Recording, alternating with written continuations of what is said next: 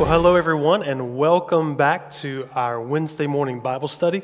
This week, we are continuing the letters to Timothy from Paul.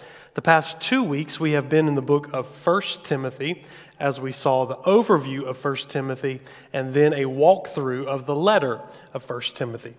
Today, for today's session, we are going to do the overview and the walkthrough of 2 Timothy together. Since we did, quite a bit of introduction to 1 Timothy, our introduction to 2 Timothy will be a little bit less, and which will allow us to be able to go into the text today. So on our study guide, we have the orienting data for 2 Timothy. Of course, Timothy was a son in the faith of the Apostle Paul. They had a very close relationship. Paul had left Timothy in Ephesus, over the church at Ephesus, which Paul himself was over and left it to Timothy. And he left him there, we saw in 1 Timothy, to deal with the false teachers that were there. And 1 Timothy, what makes it unique is that it was a letter to Timothy, an individual, but yet it was an overall message to the church as well. Words that would come to Timothy and would come through Timothy. Therefore, it could easily almost be read as a letter to the church. 2 Timothy, we see, follows that same line of thought, but it's also more of a personal letter from Paul to Timothy. He still deals with some of the issues of the false teachers, but the words and the exhortations are more personal. We see here on our paper the content for 2 Timothy is Timothy is to remain loyal to Christ. He's to remain loyal to the gospel, and he's to remain loyal to Paul himself. As we will see in the letter, many others had deserted the Apostle Paul, but yet Paul is encouraging Timothy to stay faithful to him as well. Paul is actually in chains. He is in prison at this time. Even though he's in prison, we don't count it as a prison epistle, such as Colossians, but we consider it a pastoral epistle because of its pastoral tone in nature. Timothy is the primary recipient, although there are many things that can be said to the church through this letter. The occasion, again, is Paul has been arrested. He has been taken to Rome. Paul knows his time is short. And this letter urges Timothy to come to Paul's side. Paul wants Timothy to come and visit him. And really, this letter, being one of Paul's last letters that we have, offers Timothy kind of a last will and testament, spiritually speaking, from Paul to Timothy, his son in the faith. Many of the emphasis in the book is the saving work of Jesus Christ. That's always a central focus in Paul's letters. Loyalty to Christ by persevering through suffering is a big part. Loyalty to Paul because of their long-time relationship. Loyalty to the gospel because that is what saves people. And faithfulness to preaching and teaching, proclaiming the gospel and teaching sound doctrine is an emphasis in 2 Timothy. And also, words against the spreading of false teaching by these false teachers. As kind of an overview to 2 Timothy, this is Paul's final letter. Its primary purpose was to urge Timothy to join Paul in Rome as quickly as he can. Paul gives Timothy some instructions, like to bring along Mark with him, to bring some personal items to Paul when he comes. Timothy will be replaced by Tychicus at the church at Ephesus, as Tychicus is probably the bearer of the letter. He will bring the letter to Timothy, and then Timothy will in turn go to Rome to be with Paul. The reason that Paul is encouraging Timothy to come quickly unto him is because winter is coming, the onset of winter, and the fact that Paul's preliminary court hearing has already taken place. The majority of the letter is very much an appeal to Timothy to remain loyal to Paul and his gospel by embracing the suffering and the hardship, as we have spoken of a few minutes ago. The context of continuing influence of the false teachers, the defection of many people away from the gospel, and many people away from Paul, and then Paul's expected execution.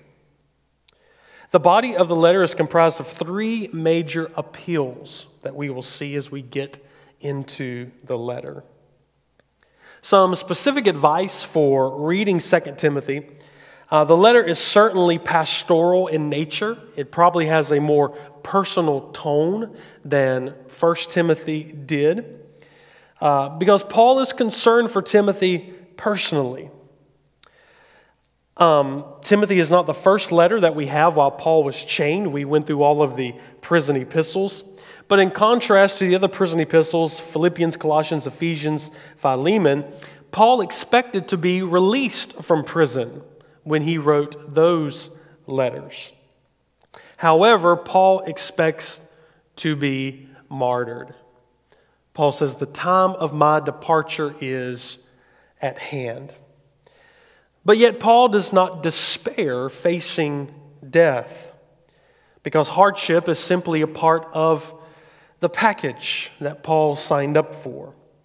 And in the end, he emphasizes Christ's triumph over death and how Christ brings life and the promise of life eternal. There's a long section condemning the false teachers in chapters 2 and the beginning of chapter 3. But yet, with the condemnation of the false teachers, there are words of hope for the true believers. It says, "The Lord knows those who are His." It substantiates what we learned about the false teachers from 1 Timothy. They are quick to quarrel over words. They have wandered away from the truth. Some have argued that the resurrection has already taken place. They had noteworthy success among gullible women, going back to the women issue in 1 Timothy. And because of the qualifications of leaders, it also bears out in 2 Timothy that their lifestyle of the false teachers does not conform to the gospel. So it reemphasizes some of the things that we see in the false teachers in 1 Timothy. So that was our brief introduction to 2 Timothy, and we'll see all of those themes played out here. So let's jump right into our text as we go to chapter 1 of 2 Timothy. 2 Timothy chapter 1 again begins with an introduction, much like 1 Timothy did. Paul describes himself as an apostle of Christ Jesus by the will of God. And then he adds here a phrase that's often overlooked but is very significant in the scheme of things. It says, "In keeping with the promise of life that is in Christ Jesus." It's amazing how Paul is emphasizing the life that we have in Christ while he's facing death, because Paul understands that this life is not the end, that God is faithful in this life, and even should he face martyrdom in life and eventually die, that God gives us eternal life. And that's a theme that will flow throughout the book. We also see here in verse number 2 of 1 Timothy 1, he addresses it to Timothy, "My dear son," again emphasizing the closeness of the relationship that Paul has to Timothy. Looking at verses 3 through 5, we have in 2 Timothy what was really missing from 1 Timothy, and that is a thanksgiving, which is in many of Paul's letters. But 1 Timothy kind of gets right down to business. This letter has a thanksgiving. And we find here of Paul giving thanks for Timothy, constantly remembering Timothy in his prayers. Then you see in verse number 4, "I long to see you." So there we see Paul's heart come through these letters. Paul is saying, I remember you, I thank God for you, I pray for you, and I long to see you. And in this remembering of Timothy, he says, I'm reminded of your sincere faith, verse number 5. And this faith that is exemplary, that is in Timothy, is a lineage of faith that we see. Paul makes known that this faith that Timothy has lived first in his grandmother, Lois, and then in his mother, Eunice. And Paul says, I'm persuaded that now lives in you also. So we see Paul recalling Timothy's faith that began with his grandmother and mother that came before him. So this gives us, more of a personal greeting and thanksgiving in 2 Timothy than we see in 1 Timothy. As we come to chapter 1, verse 6, going all the way through chapter 2, verse 13, this is our first appeal, Paul's first appeal to Timothy in this letter. And this appeal is to follow his calling and to remain faithful to God, to remain faithful to the gospel, faithful to his calling, and faithful to the Apostle Paul. We find on our paper here under walkthrough, the first appeal sets the tone for the whole. It is basically twofold for Timothy to, number one, join Paul in suffering for the gospel. And number two, to guard what has been entrusted to Timothy. The basis of this appeal is the work of the Spirit. The basis of this appeal is to Christ and the gospel. And it's also Paul's very own example. So let's read here some in beginning in verse number 6. Paul reminds him of his calling and the gifts that Timothy has. He says, for this reason I remind you to fan into flame the gift of God, which is in you through the laying on of my hands. Obviously, when he was commissioned to go into the gospel ministry.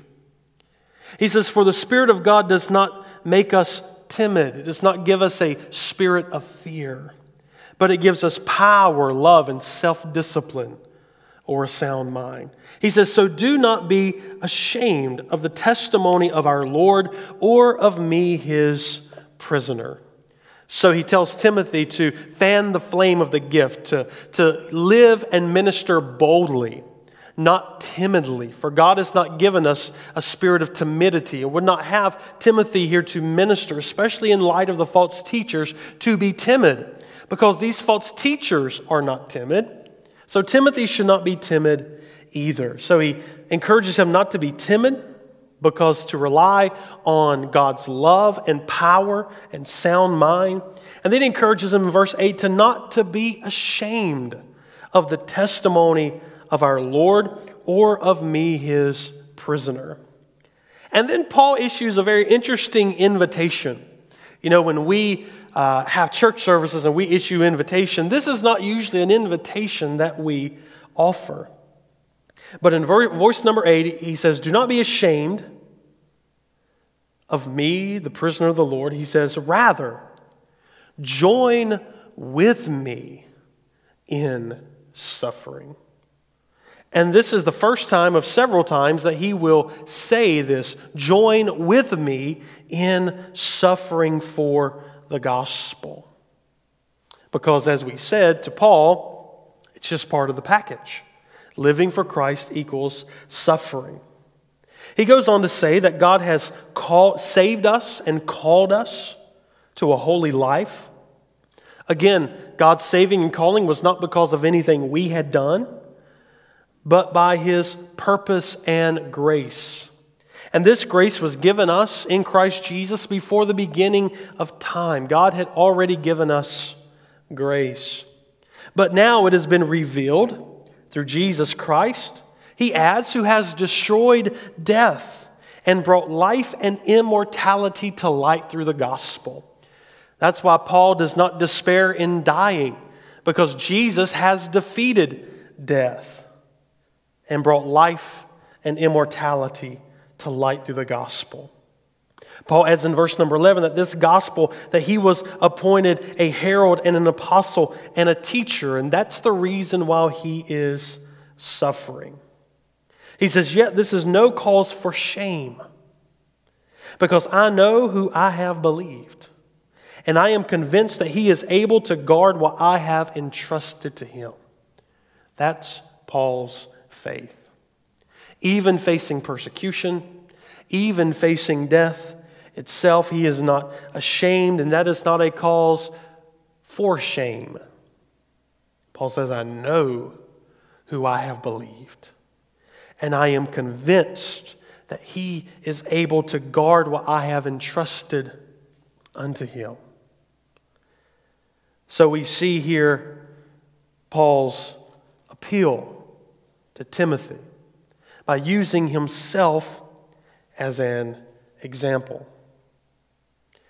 The appeal here will be set in contrast to those who had not been loyal to Paul versus those who were loyal to Paul. In verse number 15, Paul says, "Know that you know that everyone in the province of Asia has deserted me." Everyone deserted Paul, except one. He said, "May the Lord show mercy to the house of Onesiphorus, because he has often refreshed me and was not ashamed of my chains. And he was in Rome and searched for me until he found me." So Onesiphorus here, we find, was loyal to Paul. And it's the same loyalty that Paul is calling Timothy to. As we enter into chapter 2, verses 1 through 13, a new twist to the appeal is renewed. Timothy must entrust to others what has been entrusted to him. After a series of analogies emphasizing loyalty, single-mindedness, expectation of final reward, Paul reinforces the appeal by reminding Timothy of Christ and of Paul himself, concluding with a trustworthy saying that emphasizes God's faithfulness. So we see here played out in the first 13 verses of chapter 2, still in the first appeal. Remember, he appealed to Timothy to be faithful to his calling and to join with Paul in suffering, to be faithful to Paul, be loyal to Paul, unlike all the others that left him. Now we find the appeal here that he must entrust others with what was entrusted to him. He says, verse 2, "You then, my son, be strong in the grace that is in Jesus Christ, and the things you have heard me say in the presence of many witnesses, entrust to reliable people who will also be qualified to teach others." Then he adds the invitation again, "Join with me in suffering." So notice there's four levels of communication. You have the Apostle Paul who taught, and these things he taught to Timothy. And Timothy is now in turn to entrust them and teach them to reliable people who will in turn go and teach others also. That's how discipleship is formed, and that is laid out. Then he uses a series of analogies, as we saw. He uses the analogy of a soldier getting entangled in civilian affairs, verse number 4. Verse number 5, the analogy of an athlete competing in a race to win the victor's crown. And then he goes back to verse number 8, "Remember Jesus Christ, raised from the dead, descended from David. This is my gospel, for which I am suffering, being chained like a criminal," he says. But then he adds, "Even though I'm chained, God's word is not chained." He says, "Therefore, I endure everything for the sake of the elect, that they may obtain salvation in Jesus Christ." And then he ends with words about God's faithfulness. If we died with him, we will also live with him. If we endure, we shall reign with him. If we disown him, he will disown us. If we are faithless, he remains faithful, for he cannot disown himself. God's faithfulness. So this makes up the first appeal. The first part of chapter 1, verses 6 through verse 13 and 14. And then verses 15 through 18, talking about those who left Paul to be loyal to his calling, to be loyal to Paul, and then to be loyal to Christ and the mission and what he has been entrusted with in terms of God's people. And ending it with God is faithful. As we move into verse 14 of chapter 2, we find this second appeal. And the second appeal has to do with the false teachers.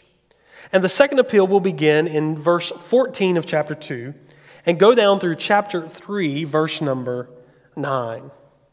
We find here in verse number 14, Paul says to Timothy, keep reminding God's people of these things. Warn them against quarreling about words. That's a takeover from 1 Timothy. He says, these things have no value. Then he says, do your best to present yourself to God as one approved, a worker who does not need to be ashamed, one who correctly handles the word of truth. So just as in 1 Timothy, Paul encourages Timothy, it's important how you live your life in front of these false teachers, in front of the other members of the church at Ephesus. The false teachers are living this way. It's important that you live God's way. They're using these words. It's important you use these godly words. They are leading people astray by their actions and their words. You are to remain faithful and lead people astray by your lifestyle.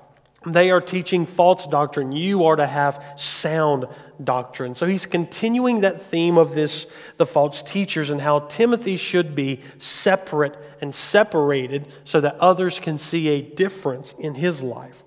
So he says, do your best to present yourself to God as one approved, a worker who does not need to be ashamed, one who correctly handles the word of truth.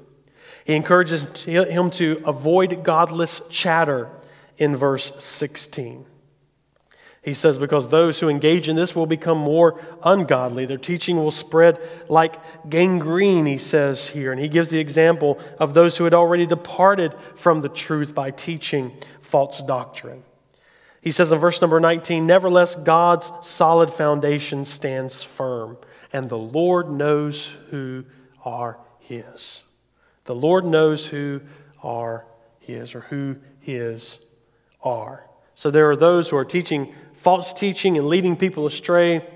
Those are not the Lord's people. They're not the Lord's teachers and prophets.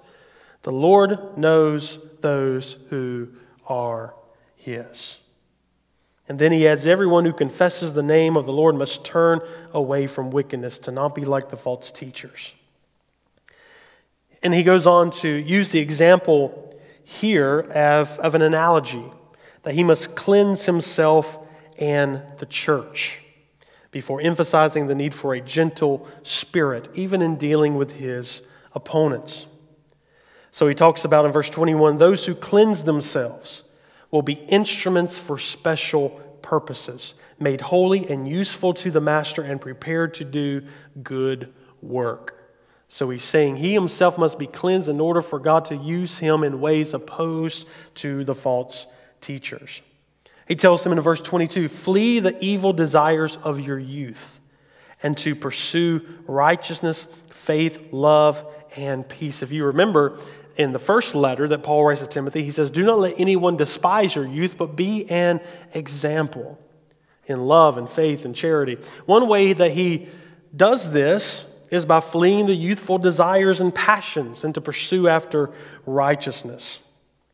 He says in verse 23, don't have anything to do with foolish and stupid arguments, for they produce quarrels. For the Lord's servant must not be quarrelsome, but must be kind to everyone, able to teach and not resentful. So again, he's encouraging Timothy to live better than those who are teaching false doctrine. He says in verse 25, opponents must be gently instructed in hope that God would grant them repentance and that they would come to their senses and escape the trap of the devil who he has tried to take them captive. So he says, here's how you deal with your opponents. You don't get in arguments with them. You don't stoop to their level. You live holier. You live better than they do. Don't be harsh with them, but gently instruct them so that God would eventually save their lives and save their souls. And then he goes into chapter 3. He says, but mark this, that there will be terrible times in the last days. And again, Paul, like we mentioned in the previous letter, Paul is not speaking in the terms of last days as thousands of years into the future. Paul is talking about the days that they are living in and how things would get worse in their day. And this is what Timothy should be looking out for. He says, people will be lovers of themselves, lovers of money, boastful, proud, abusive, disobedient to parents, ungrateful, unholy, without love, unforgiving, slanderous, without self-control, brutal, not lovers of good, treacherous, rash, conceited, lovers of pleasure more than lovers of God, having a form of godliness but denying the power. And he tells Timothy, have nothing to do with such people. So that shows us that there were such people in their days and that this is what Timothy should be on the lookout for. And he should have nothing to do with those people. He says, they are the kind who worm their way into homes and gain control over gullible women who are loaded down with sins and swayed by all kinds of evil desires, always learning but never able to come to the knowledge of the truth.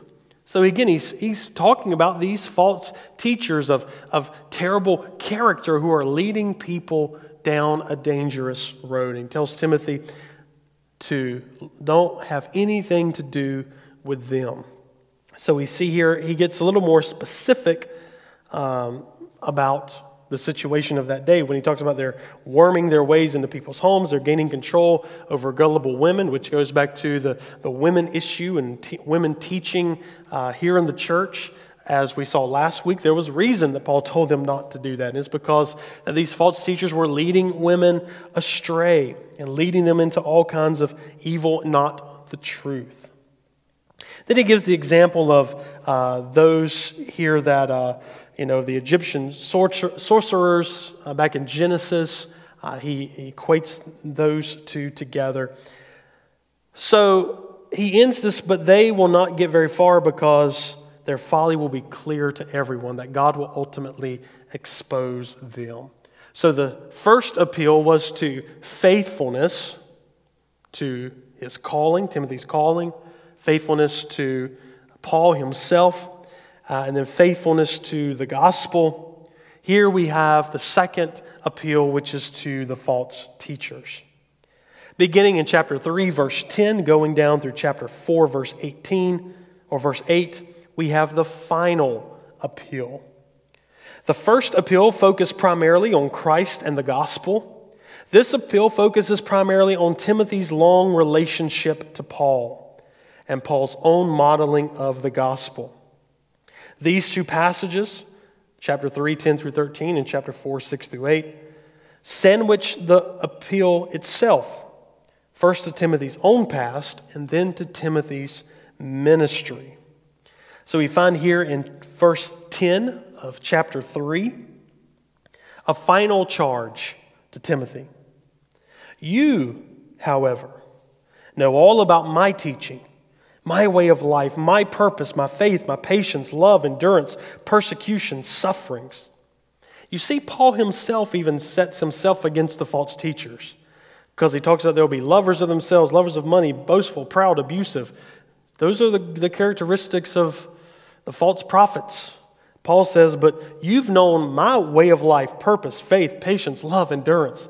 So he's setting himself apart. And he's saying, Timothy, you know me. He says, you know the persecutions and the sufferings, everything that happened to me in my past. He said, but the Lord delivered me from them all. And he says, everyone, verse 12, who wants to live a godly life in Christ will be persecuted. And he says, evildoers will go from bad to worse, deceiving and being deceived. He says, but you, Timothy, continue in what you have learned and you've become convinced of.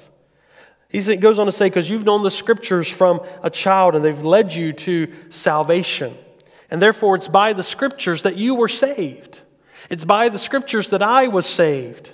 He says, and all Scripture is God-breathed and is useful for teaching, rebuking, correcting, and training in righteousness, so that the servants of God may be thoroughly equipped for every good work. So if you remember, and the Scriptures in that time, you know, was probably referring to the Old Testament Scriptures, because the New Testament Scriptures were being written. There was no New Testament at this time.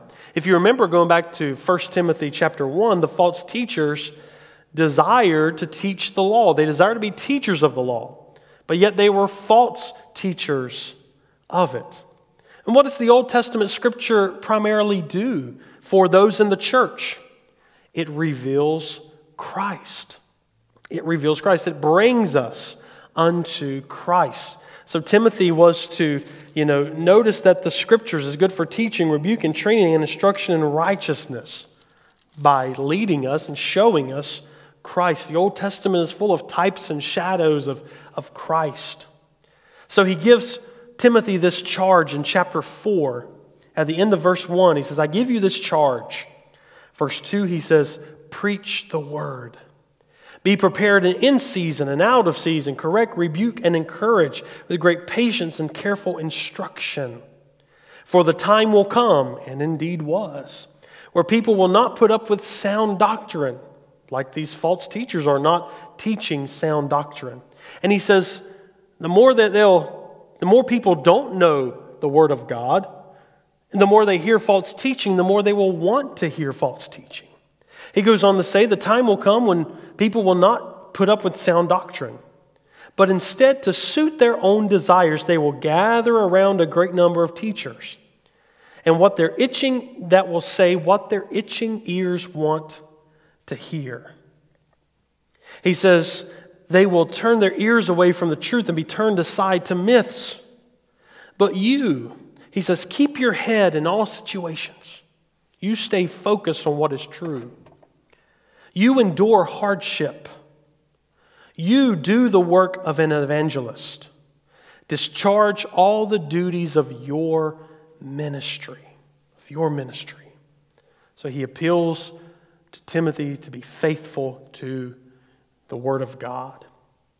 And then in verse number 6, we find here kind of the ending of this charge, where Paul speaks of his own current situation, when he says, for I am ready to be poured out like a drink offering. For the time of my departure, the time of his death, is near. I have fought the good fight. I have finished the race. I have kept the faith. And he says, there is laid up for me a crown of righteousness. So he says, I'll receive my reward when I've been poured out and I have departed. So unlike previous prison epistles where Paul is expecting to be released, here Paul is expecting his death, his departure. And then in verse number 9 through verse number 18, we see really the heart, or the first reason, the reason for the letter. And the reason for the letter is Paul is requesting Timothy to come to him. So he says in verse number 9 of chapter 4, do your best to come to me quickly, for Demas has deserted me and gone to Thessalonica. Crescens has gone to Galatia, Titus to Dalmatia. He says, only Luke is with me. He says, get Mark and bring him with you, because he's helpful to me in the ministry. He says, I sent Tychicus to Ephesus. When you come to me, and he's giving Timothy these instructions, when you come to me, bring the cloak that I left with Carpus at Troas. Bring my scrolls, especially the parchments. He warns him in verse 14 of Alexander. He says, be on guard against him. He says in verse 16, at my first defense, no one came to my support, but everyone deserted me. He says, may it not be held against them. Then he says, though everybody deserted me, the Lord stood at my side and gave me strength. so that through me the message would be proclaimed fully and all the Gentiles would hear. As I was delivered from the lion's mouth," at his first defense he was delivered. He says, "And the Lord will rescue me from every evil attack and will bring me safely, this time not out of prison." But he says he will rescue me and bring me safely to his heavenly kingdom. And he says, "To him be glory forever and ever. Amen." So you see Paul's heart. He's not in despair. He knows the time of his departure is at hand. He knows everybody else has left him, but he knew that the Lord was with him. And even though he'd been delivered before from prison, he was going to be delivered differently this time. He would be delivered, not back into the world, but be delivered into the heavenly kingdom. And for that, for God's faithfulness in suffering and persecution, in God's faithfulness in life and death, he says, "To him be glory." Then in verses 19 through 22, we have some final greetings where he greets Priscilla and Aquila, Onesiphorus, Erastus and Corinth, and more. And then in verse 21, he encourages Timothy in his coming quickly. He says, "Do your best to get here before winter." And he ends in verse 22, "The Lord be with your spirit. Grace be with you all." So again, you can see that this letter has a different tone than the first letter. It has a different tone because of Paul's personal situation, that Paul's life is coming to an end, that he will be martyred. And it has a personal tone because, to me, there's more personal words to Timothy as well. And all in all, we see at the bottom of our paper, with this letter, Paul's role in the biblical story comes to an end, even though we have two more letters we'll look at next week. Paul's biblical story comes to an end here. "Since we are so much in his debt, we would do well to heed carefully the appeals to loyalty in this letter." Loyalty to Jesus, loyalty to the gospel, loyalty to our calling, and loyalty to the words of men like the Apostle Paul, who left us these inspired letters, that we may receive and apply them in our lives and live faithfully as we run our race. To live faithfully as we are running on our course, and to live faithfully until the day that our race is over. God bless you.